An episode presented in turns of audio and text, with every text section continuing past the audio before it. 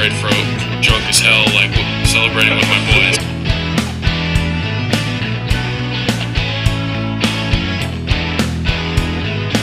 You gotta give us a shot.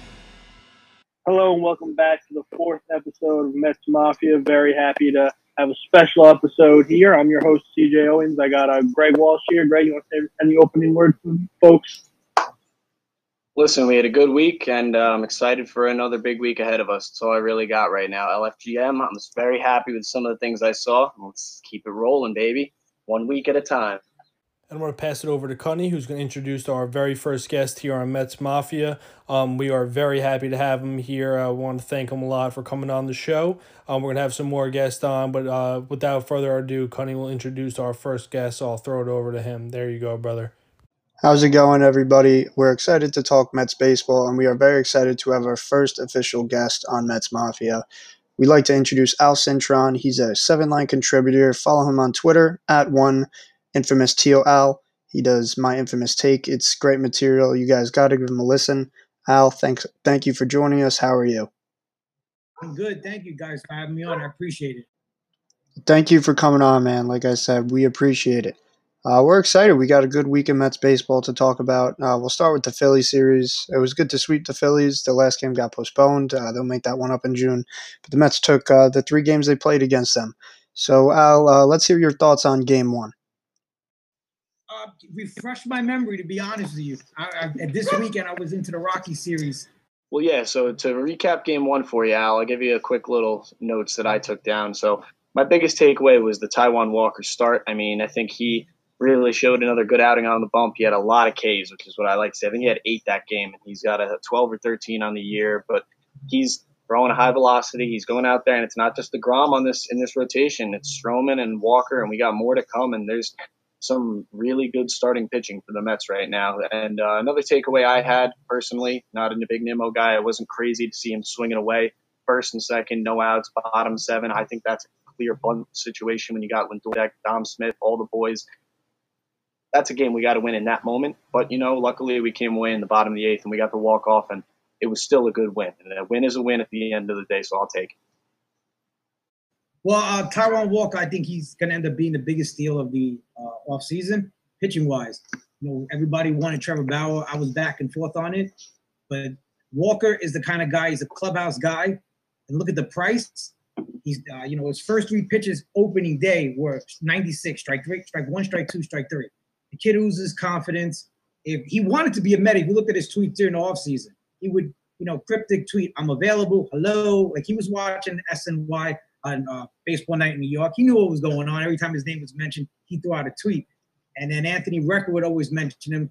And so I started paying attention to him, and I realized, like, that money uh, compared to Bauer and less of a headache, uh, this guy could be the biggest steal of the offseason. And we have him for a couple years. So I like what I see out of him, as long as he can stay healthy. Yeah, Taijuan Walker, he's off to a great start. I mean, through, I think he's got two starts under his belt now. He's got yeah. two point six one E R A, twelve Ks, and five walks. I mean, C J, what are you liking from Walker?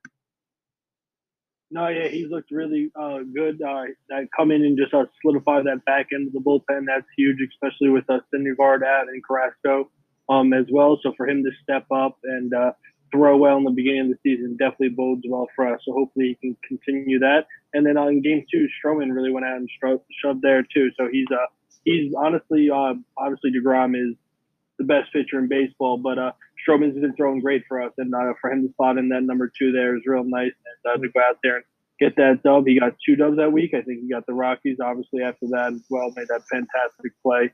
Um, so it's good to see the pitching staff. Um, Nimmo's hot. Uh, so some good things, and to see the team uh, rattle off all those W's with uh, some of the key contributors of the, um, on the hitting side not doing much uh, is a good sign, I think, moving forward. Because when those guys get hot, uh, they'll be a force to reckon with. The, the thing with the Phillies, uh, you know, both times they faced Nola, they've made him work. They made okay. him throw a lot of pitches, and they let him, and they made him work. And if you can get him uh, to overwork, that's when he's hittable. I think he's overrated. Uh, that's just my opinion. I've never liked him. That's just my opinion again. But um, I, I think the, the Mets, when they made him work, and that was the thing, and you could see him getting tired as the game went on. Then it got to him. So Yeah, that's a great point, Alan. I've been realizing it's not just been with Nola, too. It's great that we've been able to do that to Phillies ace. That's going to be a great theme if we can keep that going when we're facing the elite pitchers that we face in this division and really just in the National League in general. And to see the Mets doing that already in April, listen, we might not be having the success we're looking for with all the hits. We're not knocking the wall down with everything. But if we're making guys throw fifty, sixty pitches through three, four innings, that's that's a good approach right there. And that's showing what the lineup's focused on right there more than actually hitting the ball five hundred feet every time. They have a little bit more of an idea of what they're trying to do, which is get that guy out of the game, get to the bullpen. They did it to Wheeler as well. Yep. Uh, the follow, uh, game three of that series, we're used to seeing him three innings, sixty-five pitches in the Met uniform.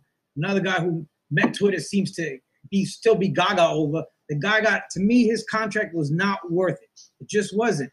Yeah, he he, he pitched well, but let me give me a big spot he pitched well in. Never happened. Never happened. So, you know, but that's my biggest thing with, with Met Twitter. They seem to dwell on what could have been, what should have been. We should have kept this guy. No, man, I love the team we have now. This is a team. This is a team. These guys all pull for each other. When was the last time you had a Met team that they pulled for each other? The team that went to the World Series unexpectedly. That was the last time. I love the chemistry of this team. There's no me guys. It's all about team. And that's what it's all about right now. So I love what I see right now. Yeah, I mean, you talk about even everyone's contributing. You're talking about team. I mean, in that doubleheader against the Phillies, Jonathan V R was huge. He came in with that huge walk-off hit game one, and then he had another huge R B I double, I believe, in game two. So top to bottom, you're getting contribution from guys. I mean, I know even some guys are struggling, but they're stepping up in big moments. Like, I mean, we're getting ahead of ourselves at the Colorado series, but Lindor struggling, big base hit in that Colorado series. You're seeing things start to happen. I agree with you, Al. I mean, the Philly series had to get you excited because it's a divisional rival. You beat Nola. You beat Wheeler. So that was a great series all around. I hate them. Every time I, especially at Shea Stadium back in the day, Philly Mets, two thousand six, two thousand seven, two thousand eight, the number of fights and blood that I saw spilled in the stands, unreal. I, I don't mean to get off, off topic. When I went to a Met Philly game in the last season, it was Johan versus uh, Cole Hamels, E S P N Sunday night game. They, they rocked him. All of it, I took my little nephews to this game, a night game. It was originally a day game. It got switched to a night game, E S P N, doing what they do. A huge brawl broke out in the upper deck. Philly fans were being thrown down the stairs, stairs, blood all over them and everything. My nephew said, we're never coming back again. They didn't want to go back to the stadium ever again after that. They were young, so they wanted no part after that. But the fights, the rivalry, I love that. I hate Philly, but I, I love beating them. That's, that's the best part about it.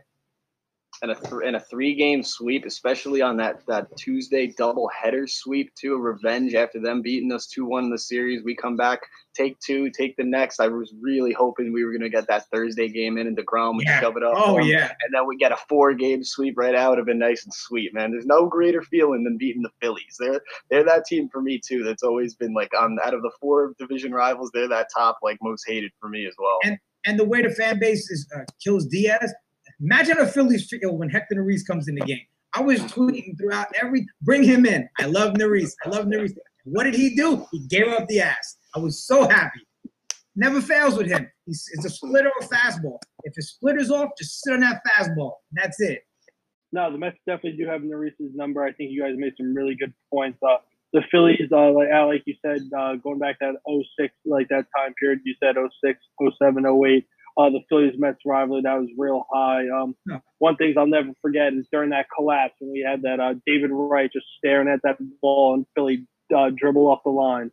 And uh, it's on the picture of uh, Newsday the next day as they're uh, collapsing there. So, yeah, the Phillies definitely are uh, one of my most – I think the Braves take the cake for me. I definitely like them the least. Um, but just because I feel like the Phillies haven't been as great in recent years. But, yeah, it's definitely always good to beat them.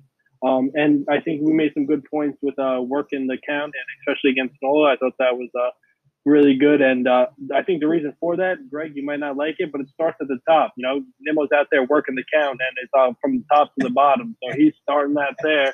And uh, what are you going to do? They're all uh, they're all getting their M O from uh, Nimmo right there. So it's good to see.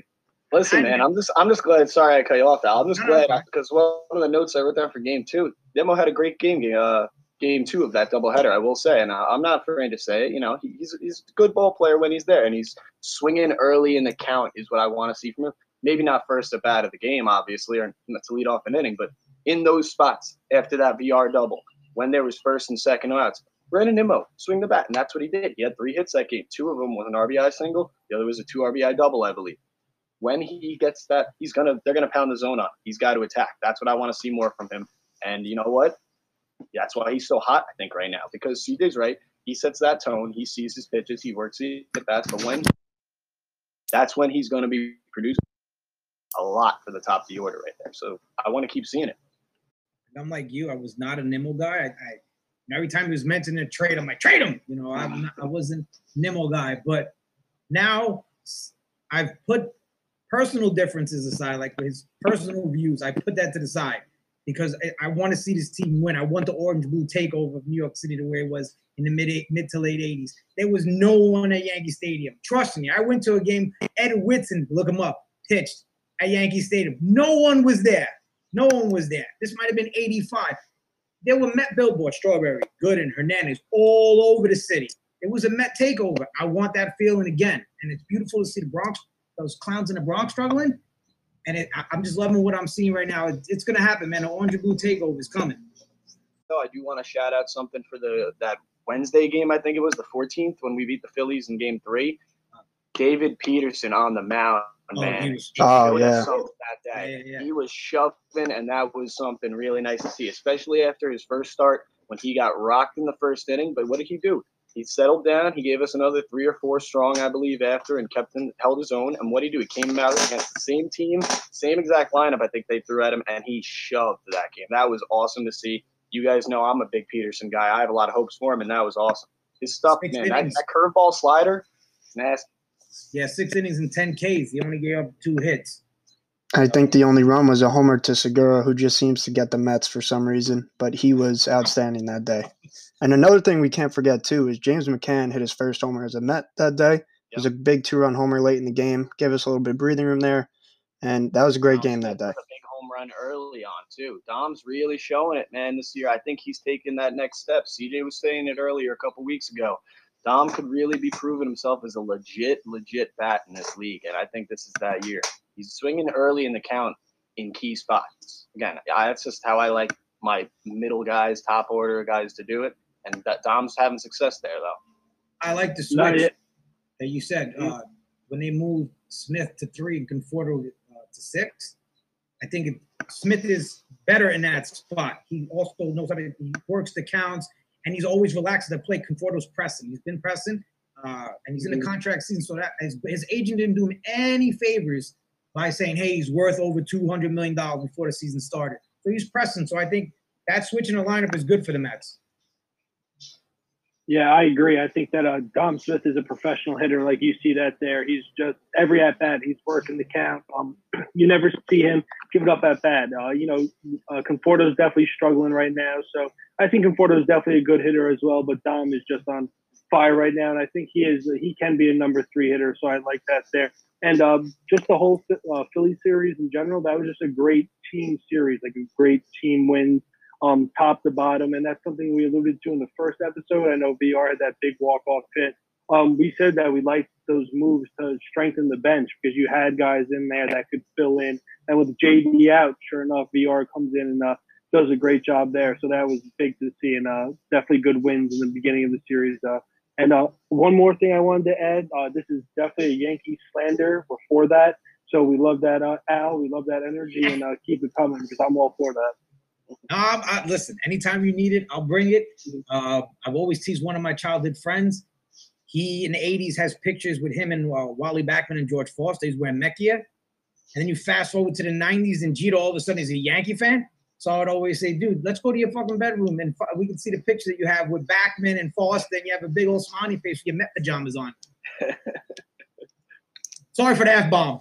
Hey, no, you're good. No, if anyone deserves it, it's the Yankees. It's the Yankees, the Phillies, the Braves, the Nationals, the whole gang. There's, no, there's, there's nothing better going through baseball Twitter right now than the uh, video Carabas over at Barstool made of the overlay of Big Papi going, the Yankees lose. Every just gets me every time. All right, so let, why don't we move into the Colorado series? C J, I'm going to pass it to you. You got a lot of pitching knowledge, uh, pitcher in college. I mean, how about Jacob DeGrom game one?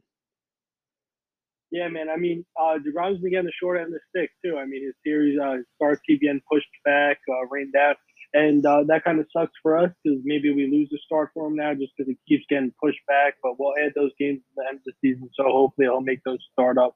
But, uh, yeah, he's out going out there and dominant, man. Uh, uh, you thought I thought in the beginning, I made the comment in the first inning, his first couple pitches were only ninety-seven, ninety-eight. So I was like, uh, I thought the air in Colorado is supposed to be thinner, so you'll throw harder. So I was worried the gun was slow, what was going on, but he settled into his normal self, man. He's just dominant, go out there and uh, shove it. And uh, to have him go out there every fifth day is just huge for us. So um, it was good to see him to go out in Colorado, which is a tough place to pitch, and uh, he was his normal self. So that was great to see our ace go out there and get us that dub. Yeah, I tweeted out uh, after the first inning, that he didn't look comfortable, DeGrom. You could see him on the mound. He looked like he was fighting himself. And then, then after that, I think it was the third inning was, let's go, strikeout, strikeout, strikeout, strikeout, strikeout, nine in a row. And I didn't even know the record was ten. And my wife was like, he's going to get it. And no, Gary Cohen jinx continues. That was that. He didn't get the tenth one. But watching him, we're watching greatness. I saw Doc's career. Um, That was, you know, I had my yellow K. They used to put the yellow Ks on Shea Stadium on the top, and I had my yellow K. And for Doc, that was my guy. I got a chance. I was able to meet him. That was a beautiful thing as well. Uh, but this guy, DeGrom, man, in my opinion, I know Seaver is the god. He is the ultimate god. But DeGrom could have a statue when it's all said and done, right with Seaver at Citi Field. Yeah, absolutely. And Al, I've also met Doc Gooden, and I, I know he had his problems in the past. But when you meet him, he's a great guy. He's a pleasure to talk to. And like you said, it, it's great to draw compa- – we're talking about drawing a comparison between Doc Gooden. I mean, that is some high company, man. Jacob DeGrom, he continues to show why he is on a Hall of Fame trajectory.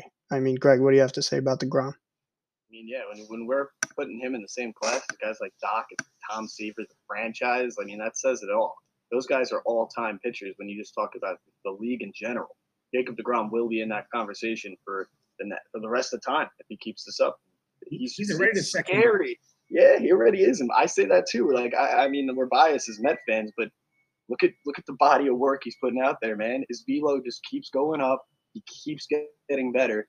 Nobody's doing these things. I think this is the second time he started, he struck out nine in a row too, right? Or did he do eight in a row against the Marlins a couple years ago? I think I think it's eight. This is the I think this might have been. Uh, I, I could be wrong, but I think it was eight.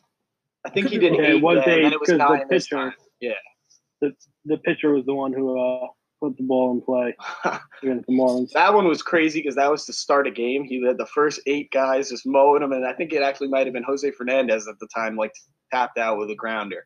And then here he here he is on Saturday going nine in a row, going for Seaver's ten again. Like no one else is doing that in baseball in general. It's crazy. This guy's throwing, and it's one oh one sitting every time, like.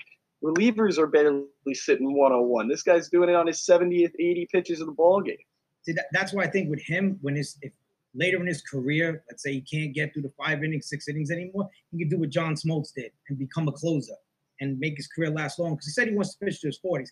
If he can stay like this, a freak, and just stay even at ninety-five as high as he gets older, he can definitely be a closer to end his career. Yeah, it's a good point. The thing that I always like praise about DeGrom is he throws ninety-nine hundred. Everyone's throwing ninety-nine hundred nowadays, but watching him throw it is different because he it's just so free and easy with him. It doesn't even look like he's trying. And I saw the same thing you saw, Al, in that start when I watched the recap. He was like grabbing his like hip, he was moving, he was looking a little all funky. Meanwhile, it was still coming out one hundred ninety-two on that slider, just biting across the plate. Like, and he's like not even feeling himself. And then once he is loose, the next eight guys go down. Like, you can't. And he still, even when he did that, he still didn't look comfortable. He was fighting with himself the whole start. That that's him. You can't. You, we're watching greatness, fellas. Greatness.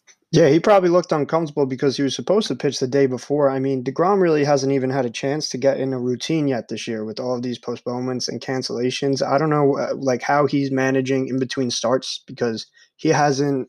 I mean, they've been doing their best, but he hasn't really pitched on that consistent basis yet. So I imagine that probably went into in the first inning. But like we said, we're watching greatness. The guy's a machine. He fixed it, and he was dominant.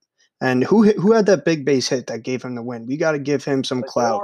Lindor, baby. Exactly. I mean, it's about time somebody steps up for DeGrom. That's got to be nice to watch if you're DeGrom in the dugout watching your shortstop go out there and get you that W. Because they, they bailed him out this time. Remember, he yeah. gave up the lead, and this time they covered his ass, and he came. They got they, they came through for him. So it was hey, nice it's the least they could do. It's yeah. the least they could do yeah. after the last two games. The least they could do it for the last couple years. Last couple years.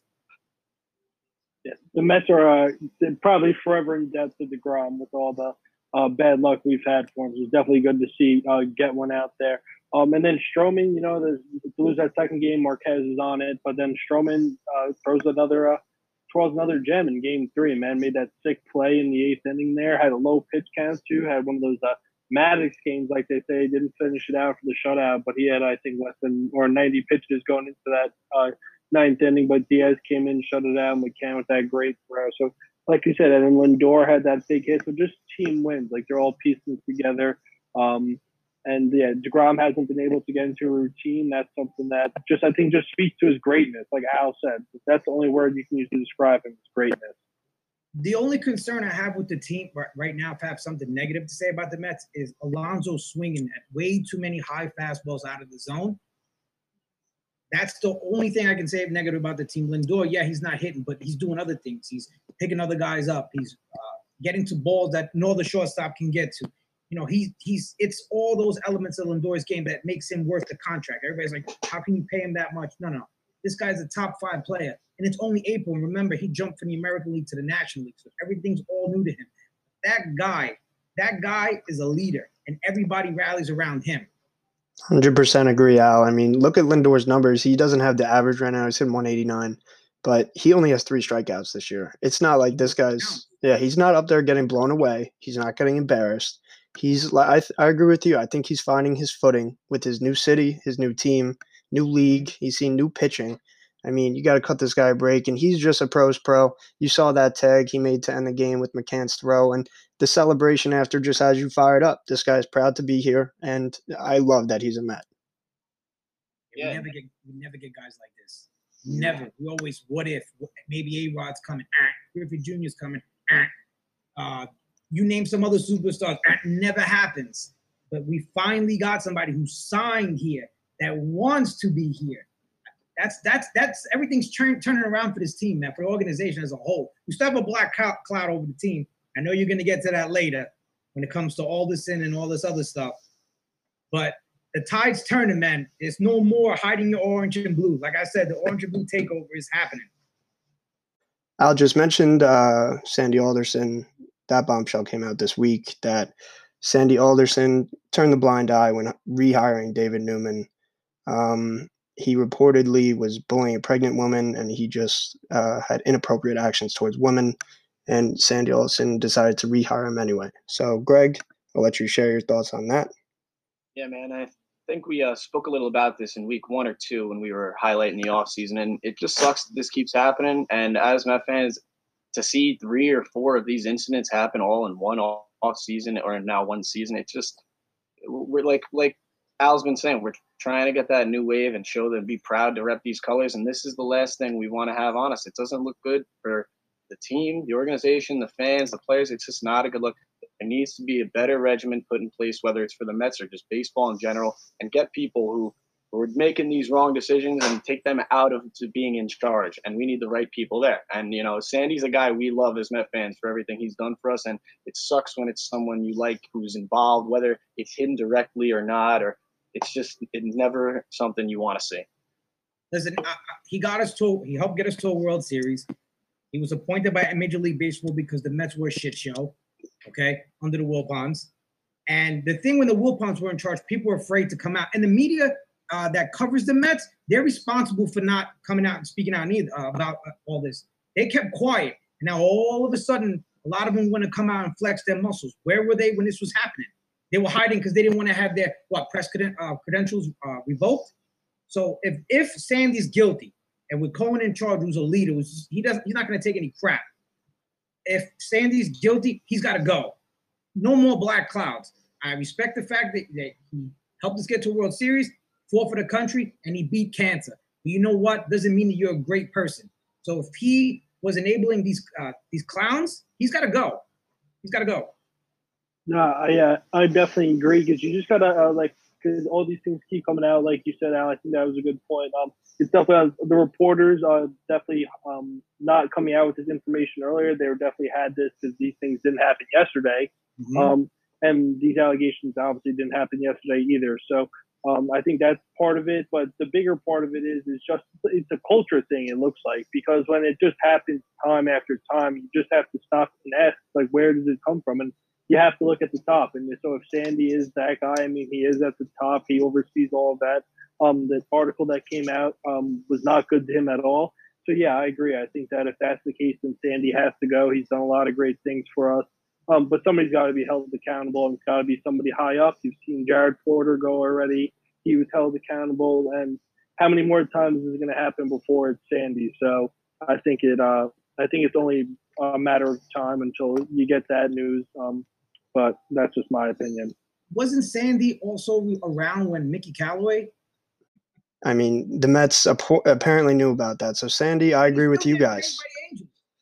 Yeah, no, he's still employed. He is still employed. Yeah. It's absolutely disgraceful. I mean, we Whenever we are not insiders. They put up a story on him. They put him on in a Mets app because it makes more noise that way. Yeah, that was yeah. Still a bad look for us.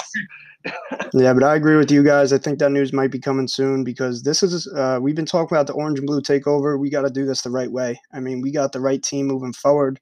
We need the right guys in charge, and if we want to take over the city, like I said, we just got to do it the right way. So I agree with you guys. Take over the city and take over baseball, because the Mets have the chance under uh, Steve Cohen to be a dynasty. A dynasty. Guys are going to want to – let me ask you a question. When you watch the Yankees, or a Yankee game or Yankee broadcast, does that seem exciting? No. Well, Mike, no, Michael, cool. Michael Kay is the most boring play-by-play guy in the game, so, I mean. I always say, if you have trouble sleeping, D V R a Yankee game, put it on, and you'll go to bed. The Yankees are boring to watch. They're boring to listen to. It's home run or nothing. And their fans are a bunch of sh- – I'll, I'll leave the I'll leave the cursing out. But, we, but when it comes to the, you know, the Yankees and the Mets, the Mets are exciting. You know, you see them all smiling, laughing, pulling for each other. The Yankees just, they all look miserable. And so miserable that Jay Bruce retired during the season. Yeah, like I said before, I love all that Yankee slander, so I'm here for it. Um, love to see them struggling so far this season. Like you said, it's all or nothing with them. You know, home run or bust. Um, outside of Garrett Cole on that starting pitching, Uh, is putrid. They really don't have much talent there. And uh, so we'll see how they go. I mean, they have too much talent in that lineup to be down for long, but uh, they definitely have some questions there. But I expect them to be back, but it's always good to see them lose. I'm definitely all for that. So I'll, I'll throw it back to you, Al. Let you talk some more about them. If you look at their pitching staff, right, what they constructed this offseason, that doesn't look like that doesn't look familiar like last year's Met staff. Porcello, Walker, you know, shopping in the ninety-nine cents aisle. We don't shop in that aisle anymore. That is not happening anymore. You see the pitching depth we had? We have, we got Carrasco. We got Nola, Syndergaard. They're going to come back in June. One of those guys might have to go to the bullpen. One of those guys may have to go to the bullpen, because Peterson pitches like you need a lefty, especially in this division. You need a lefty. So it's Peterson or Lucchesi. I don't think Lucchesi is going to be the guy, the answer. Maybe next season, but not this season. He's the bullpen, because Jacob Barnes, right? So that leaves you between Syndergaard, Carrasco, and like I said, Peterson. He's going to make it. If you, for me, health-wise, Syndergaard always breaks down, correct? Like he, he, he'll pitch well, and then all of a sudden he breaks down.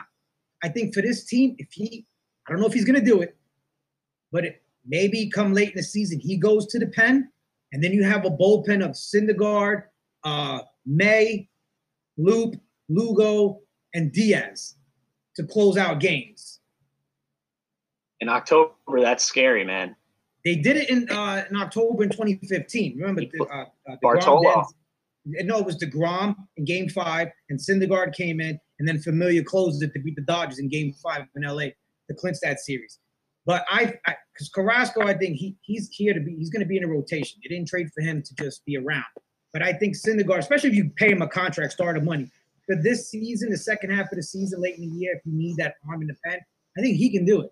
Oh, one hundred percent. And uh, Carrasco, I think absolutely he'll be in the rotation. This guy, he's a pro's pro. I think he's going to be a big boost to the rotation when he gets back. He'll be back sooner than Syndergaard, and I think he's going to come in. He's going to pitch well. He's just going to – I mean, you're seeing consistency. He's another guy who just kind of screams consistency. And I think the Mets planned around uh, – you got guys like Carrasco and Syndergaard both get injured, but they planned around that by bringing guys like – we haven't even seen Jordan Yamamoto yet. I mean, he's more than serviceable, and he's – just waiting for his opportunity. He pitched well this weekend as well. He even tweeted out, "I need Stroh to teach me some strikeout, uh, strike three struts." He tweeted it out. Yeah, so why don't we yeah, just uh, move into – we'll just do a quick preview of the upcoming series against the uh, Cubs and Nationals because uh, we have Al here and we'd love to get to a Q and A session that we have planned for him. So just against Chicago, we have Taijuan Walker going tomorrow against Jake Arrieta. Weather permitting. Weather permitting. I mean, another postponement would be very fitting. Be very fitting. And then game two, we have David Peterson against Zach Davies. And then game three, we wrap it up with DeGrom against Trevor Williams. So, Greg, I'll pass it to you. What do you got to say about the upcoming series against the Cubs? I mean, listen, two, two out of three every series. That's got to be the, the theme to every season, every series of the season. And looking at those matchups, I, I think I like our chances in all of them right there. I mean, I, who was pitching the first one? You said Arrieta? Yep, and he's been pretty pretty decent this year. Yeah, listen, even when Arrieta was at his best, we owned him. So I'm not concerned. He's probably still going to be shaking in his boots when he sees the blue and orange stepping up. He's going to be thinking of Daniel Murphy any time he sees a lefty in the box. Goes going yabo off him. He's rocking that out. That was beautiful. But, I mean, the other days, again, like I said, Peterson, see, let's hope he can follow it up with another good outing. Walker's been looking, giving us four, five, six strong most outings, and then the, the goat's back on the bump on Thursday. Chicago's a team that, you know, I feel like they're going to be playing with a chip on their shoulder a lot this year. Kind of a lot of people wrote them off after everyone having down years last year. I think they can still be good, but we don't see them a lot, and I think tomorrow is a game in Wrigley, like, we need to go. I mean, if we play tomorrow, but this series in general, we need to go and we need to just show every N L team that we're legit and that we're the team to beat. We don't want them thinking, oh, it's the Dodgers and the Padres we got to worry about and the Braves. No, I want to tell every team that's not in the division, we're, we're a top dog and you got to come chase us when it comes to September, October. They're struggling. The Cubs are struggling right now. The only bright spot has been Chris Bryant. He's, he's playing well right now. Uh, but they are struggling, man, and they got a lot of guys coming up contract-wise. So who knows, by the trade deadline, their third baseman might end up being our third baseman. But that's looking far ahead. As far as the series goes, uh, let's just get the series in. But to me, it used to be just win the series, but now for me it's win the week. At the end of the week, you want to have a winning record every week. And if you do that, that's ninety-plus wins for sure right there. But let's win the week uh, when it comes to the Mets this, this week. Yeah, that's a great mindset to have. Win the week, um, definitely big mindset for this team because we got big uh, expectations for them. So, uh, yeah, just looking at the series, the Cubs have been struggling. I think that was a great point about Chris Bryant. Um, but maybe our third baseman. Those are those are nice thoughts to have, especially with him playing well again. You know, he's an M V P type player. Um, Walker versus Arrieta, yeah, like Greg said, uh, Daniel Murphy uh, against Jake Arrieta. Those always bring back happy memories. Uh, so hopefully we'll continue to have his number tomorrow. That's on E S P N. And then uh, Peterson versus Davies. Davies is on my fantasy team, and he has been absolutely terrible. So I would not be surprised for them to uh, smack him around. He has been dropped by me, and uh, if anybody listens to the show and plays fantasy, you if you still have me team, definitely drop him as well. And then close it out with DeGrom um, against Trevor Williams. Uh, so just happy to see that. Hopefully we get those games in against the Cubs before we go back into the Nationals. Um, so, yeah, I'm excited for that series. Always nice to play at Wrigley. That's a nice stadium. To, just a nice aesthetic for a game, especially during the day. I don't think any of those games are um, during the day, all seven forty starts. But always nice to play at Wrigley. So uh, hopefully we get three W's and uh, get the hell out of there. Who do we have throwing on Friday? Because I think I'm going to be at the game that day, and I'm uh, very excited. It's going to be my first game of the Friday year. Is looking like Lucchesi probably. I mean, it's not official. It's not announced, but I would say it's probably Lucchesi Friday, uh, Stroh Saturday, and then Walker Sunday against Washington. And yeah, that's, that's baseball. That's what E S P N has. And I think the Nationals are going to – we're probably going to run into Strasburg, Lester, and Corbin. Now, Who's out? out? He's out now? I didn't see that news. He's out with an injury? Yeah, he's hurt. He's hurt. He got rocked his last start. He would he fake an injury when he left? No, he's hurt. Uh, Relating to fantasy, I just traded for him, and then he got rocked, and now he's hurt. So, listen, I, that's what I get for trading for a National. We're talking while we're throwing slander everybody's way. The Nationals deserve it just as much as anyone else. Yeah, I watching them get their ass beat six nothing to the Cardinals right now, and I'm loving every second of it. That's good. Yeah, that's great. But uh, that would be great. That's a good series to stay hot, man. I mean, we got to win these divisional games because the N L East is competitive. Washington is a good ball club. And um, they got to take three. Just start expanding this division lead early. Every team is beat up except for uh, the Marlins. Are that they're that annoying team that's going to hang around. But the, the Braves just lost to Acuna. I know they're saying day to day. That's a dicey injury right there. Yeah, abdominals. Yeah, the Nationals have um, Strasburg hurt, and they've been battling uh, injuries as well. Then you got the Phillies who are hit and miss. You know, so right now the Mets are healthy right now. And if they, they can put some distance, I'm telling you, they can they can stay in first the rest of the year. The rest of the year, because everybody's beat up in the division. And and going and going off what I was just saying about the, that Braves team, their starting pitching is becoming a big problem, man. Soroka just got pushed back and delayed with another like shoulder inflammation. He's not come back till like June.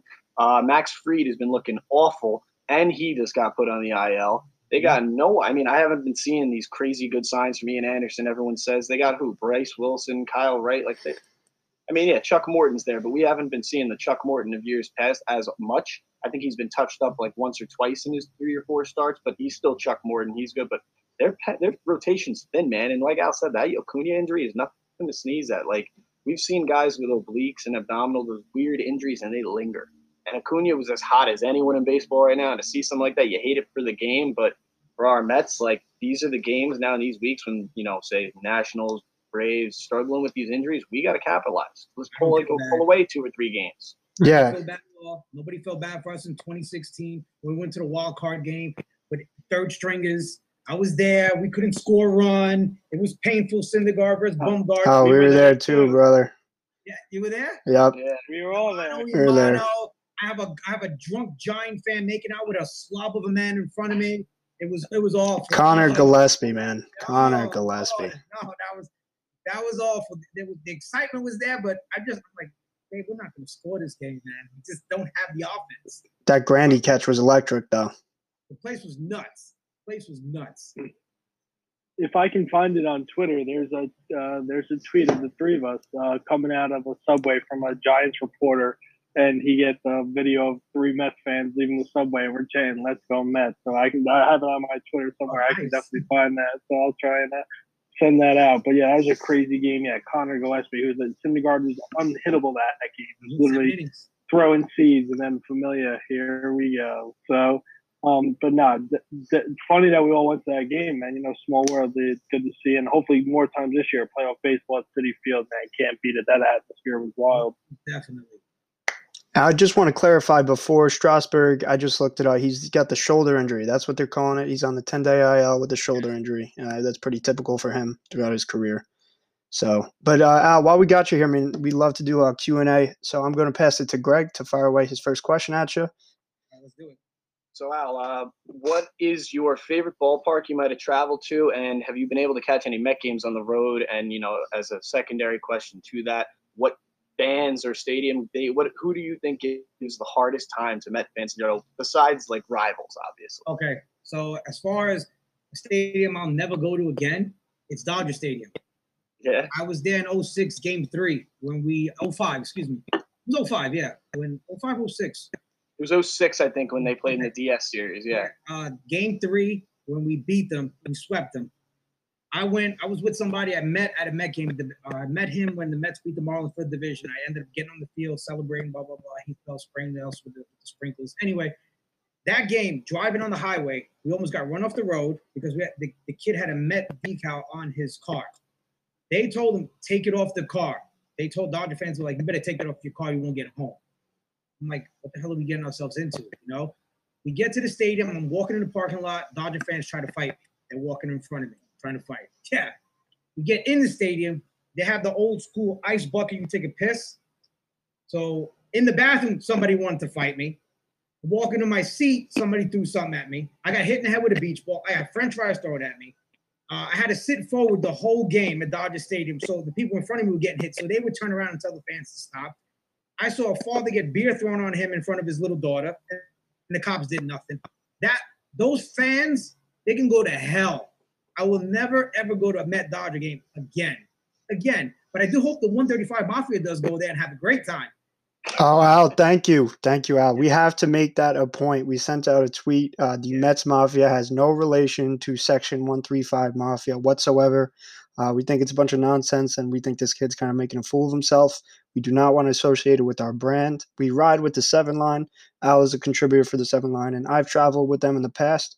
You go to a game with them, it's a great experience. I was there actually in uh, Cincinnati a couple summers ago, and we walked the uh, bridge to get to the game together, and we were uh, let's go Mets, bunch of chants. It's a great memory of mine. You asked me what stadiums I've been to. I've been to New Marlins Park. I've been to Cincinnati. I've been to Arizona where Pedro beat them fifteen to one. Dodger Stadium, the old Yankee Stadium, obviously, new one, Citi Field, Shea. My favorite ballpark, it sucks at on T V, but I've been to. But Marlins Stadium is, I had a great time. Went there for the World Baseball Classic. Uh, went D R versus U S A, forty thousand fans. I was like, oh, this is better than I thought it was going to be.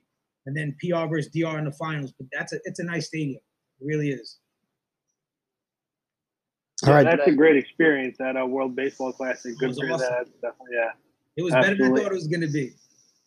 I just kind of wanted to get to that thing you said about the Dodgers. Honestly, I'm not surprised. Like, if I kind of wanted to jump in, I was gonna, that was going to be my guess when they said no rivals going to be the Dodgers, just because of how they are with the Giants fans. Man, I mean, I, I'm pretty sure a guy got killed there that was a Giants fan. Um, and I like those Dodgers Giants games are not uh nothing to play around with in that parking lot. So I'm not surprised about that. That's uh that's definitely tough to see. So I'll just go ahead and uh, go with my question. Um, so what I had to start off with uh. was what was your reaction when uh, Steve Cohen bought the Mets in the Wilpons, or the coupons, I should say, because uh, I know I was jumping for joy, doing every dance you could think of, because the Wilpons, it was just a living nightmare, man. So um, I know as a diehard, uh, I just want to hear what you got to say about that. It was winning the World Series all over again. If it was, that's exactly what it was. I, that's why when I see Mets Twitter complaining, I'm like, yo, do you understand? This is year one. We don't have the, the Wilpons anymore. This was a championship in itself, Steve Cohen buying the team.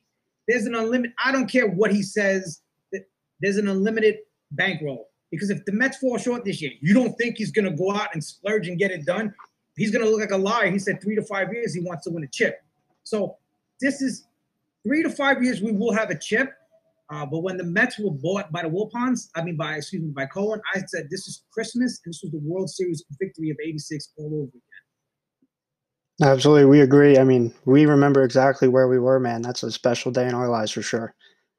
Uh, I'll move into my question, Al. I just, I'm curious because I saw on Twitter your My Infamous Take. You actually covered this really well. I want your thoughts on Marcus Stroman because everyone on Mets Twitter seems to have a problem with this guy, whether it's uh, his personality or if he's blocking somebody. But us three, I mean, I could speak for Greg and C J. We love this guy. He's a L I uh, native and he pitches well for the Mets. So what's your thoughts on Stroman? Um, if I was younger, I probably would have took it personal that he blocked me. I never said anything to him directly negative. I, I probably was caught up in some uh, chain message. So that's what I was told. Maybe I was caught up in that. But as far as Stroman, I, like I, I don't care that he blocked me. It's whatever. You move on. It's his Twitter. He can do whatever the hell he wants. And I said it yesterday because they were cracking on his outfit that he had on. I don't care if he wore a Speedo and heels. He can pitch like this. As long as he keeps pitching like this, I really don't care.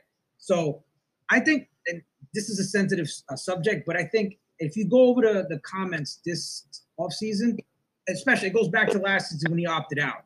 We, we Nobody had the information about COVID like what, that we have now. Nobody knows his personal life, his family. Nobody knows anything. Did it look bad because it, it helped with his service time when he opted out? Yeah, it looked bad. But it was probably a blessing in disguise. Did he pitch last season? Would he be as healthy and strong as he looks right now? No. Were we going anywhere last year? No. So in the long run, it was a blessing that Stroman sat out. And I just think it, race plays a part in this with the comments that have been made towards Stroman, blocking people. If you just look back, if you can, it's possible to look back last year. Uh, he's been, he catches flack for no reason. He's not cocky. He's confident, bro. Like he didn't get this. He, he's a professional. He's, got to have confidence or else you're not going to make the pros. Yeah, a lot of people like to confuse confidence and cockiness and mm-hmm. make it the same, but there's a fine line between the two, and that's what that's what fuels Stroh, and that's what makes him that's what got him to Duke, that's what got him to the bigs, that's why he pitches in the big moments and he can do what he does because he you know has what, that confidence himself, whether he has it or not. You know what's cocky? John Rocker. How'd that turn out? Oh. That guy is cocky. He's not Stroman and Rocker. They're not the same person at all. So that's cocky and confidence right there. Mm-hmm. I kind of just, I'll just leave that kind of, I had one other question for you. I don't know if you have seen, um, but uh, Jimmy Kimmel is doing the uh, nineteen eighty-six Mets documentary for E S P N. So I just wanted to uh, get your thoughts on that and like, what do you think? Because I know uh, my parents had the nineteen eighty-six World Series uh, video, so we would watch that on every family trip, and just seeing those guys would be absolutely electric. And now if that team was around, that team definitely would have been canceled in today's culture. So I just want to uh, know what you think about those guys and what you think about that documentary, because I'm definitely excited for it. I submitted for it uh, to be a part of it. Um, I have a, an eighty-six. Game six was rained out. Mm-hmm. The, no, the Mets won game six. Game seven was rained out. Excuse me. Excuse me. Mm-hmm. And I fell asleep during game six. And I woke up the next morning, uh, have my bowl of cereal, whatever. My mom recorded and says, they lost. You can go watch it. I'm like, what? So I went to the living room, put the tape in, and you know I'm a kid. So I'm watching, eight-year-old kid, I'm watching it like it's live. And then all of a sudden, everything happens the way it does. Ball through Buckner's legs, the Mets win. I turned around, I'm like, you lied. They won. You know, and uh, that team out of any sport, is the nineteen eighty-six Mets are the my favorite team of all time in any sport. I've been to the twentieth anniversary, the thirtieth anniversary. Uh, I've met some of the guys. Uh, that, those guys were rock stars, man. Wait, you can back then you can wait outside the parking lot. There was no big barriers like at Citi Field now. They have the uh, the tarp up where you can't see them. Those guys used to come out with the with the top down in the Corvette and pumping their fists to the fans and high fiving the fans. Like it was, it was. It, they are legends for life, and that's that. Yeah, it's disappointing that they didn't win more when them. Uh, winning more than one World Series, and drugs had a big part to do with that. And eighty-seven injuries happened. Keith always says that that's the biggest heartbreak he has, the eighty-seven team. Mm-hmm. Too many injuries. The Mets could have won three, yeah, they could have won three chips in a row, man. They could have won three chips in a row. eighty-seven didn't have so many injuries. Absolutely. And I think just with that, that was a great question, C J. We're just going to roll right into our Mets Mafia trivia segment here, just like we did last week. Uh, actually, no one wound up getting our question right uh, last week. Hopefully, you guys have some better luck this week. Uh, here's our Mets Mafia trivia question. So we're just going to go around, ask Al, C J, and Greg, and you guys answer on Twitter, and we'll let you all know if you guys were right. So with five walks against Boston in nineteen eighty-six, who tied the Mets record for most walks in a World Series? In a game or just in general? The series. Was it the series? For the series. We get to answer now, correct? Yep. So you guys could fire away your answers whenever you got them. I'm going to go with – I was eight. Uh, we weren't even alive, so your little guess is better than ours. Not even a thought. Not even a thought. I'm going to go with Wally Backman. I'm going to go – I'm going with uh, just uh, just another professional here. I'm going to go Hojo, Howard Johnson. Now I feel like uh, – No, bad guess. Bad. I'm getting a, a big head nod from no, uh, a big no from Al. So maybe we'll take another one. Uh, you know what? All right, I'll go Ray Knight. I like the, I like when he jumps into home plate. So we'll go Ray Knight. That would be my guess. I'm not gonna look it up. One guess probably would have been enough for me. So I'll go with the two Ray Knight. He's got the meanest right hook in the National League, dude. Eric Davis. That was on Monday Night Baseball, I believe, or Thursday Night Baseball. All right, Greg, Monday what you Raw? Got for us? Is that Monday Night Raw, W W E. I was thinking Ray Knight too. I'm just gonna go with Mookie. I know he was a speed guy. He's probably a high on base guy. Again, I didn't get to watch them day to day, but I'm gonna go Mookie on that one. All right, all good guesses from you gentlemen. Um, Al, I'd like to thank you for joining us. Uh, everyone's got to give him a follow on Twitter at one, uh, the infamous T O Al. You got to catch out my infamous take. Uh, he does great work. Just Al, thanks for joining us, man. One just came out today. All right, I'll pass it over to C J to uh, take us out of here. Absolutely, yeah. Allison, we can't thank you enough, man. Thank you for being our first guest. We really do appreciate that. Um, We hope this podcast does nice things, and uh, we're very happy to have you along. I'll be the first guest. That's big. I'm um, always uh, thankful for the Seven Line, like you said, uh, contributor from Seven Line. So it was great to have you. And uh, I just wanted to add, um, Connie, um, the correct trivia answer, if I'm not wrong, to last week's question. We didn't say that for the podcast, but it was Dan Ugla, right? That was his last um, home run at Shea Stadium. Dan Ugla, that's correct? That is correct. Yep, it was Dan Ugla. I, I can't believe no one thought of it with the size of those forearms. I mean, I think he was a Met killer. But Sean Weiss or Ayala, which one he hit off? Sean Weiss or Ayala? Which one? Oh, I, I would have to go back. I'm, I got to check. Weiss, right? But yeah, I looked at I uh, I looked at the what do you call it uh, before show Sean Weiss. I think Wes Helms hit one uh, right before that too. So oh. Carlos Beltran was the last Met uh, that hit one, but it was. Uh, Dan Ugla was the last person that did that home run at Shea Stadium. I got a win in my final game at Shea. It was the day before that when May, uh, Maine, oh, it's Johan Santana. He yeah. had a complete game on one leg. I was there for that. And I had tickets to the playoffs if they made it. I didn't want to go to the last game because I didn't want heartbreak because I was there the year before with Glavin. And I'm glad I didn't go. Al, thank you, man. This has been awesome. Thank you so really much, appreciate man. it. Listen, I hope to catch you at a game this summer. Yeah, I'm, uh, my second vaccination's in a couple of weeks. And then after that, sometime in May, I'll be there. I'll be at Citi Field. So, awesome, awesome stuff, man. Great having you. Thank you. L F G M. Let's go Mets, baby. Yeah. L F G M, yeah. Al, my first game is May eleventh against the Orioles, so I'll be there. My uh, second vaccine is right before that, so I'll be out there. I got a sixteen game package with one of my friends, so we'll be out there a bunch. Uh, the next one after that, I think, uh, the twenty-fourth and the twenty-eighth. So definitely. Link up. Uh, definitely glad to have you here. Like, honey, uh, wrap it up. Um, great episode. Thank you again. Thank you so much. I appreciate the shine. Absolutely. Thank you again, Al. Everyone, go please. Everyone, please go check him out. And as always, please like, rate, uh, comment, and subscribe to our platforms. And uh, just show the podcast some love. We appreciate our listeners. And as always, uh, let's go Mets. Let's go Mets. Let's go Mets, baby. L F G M.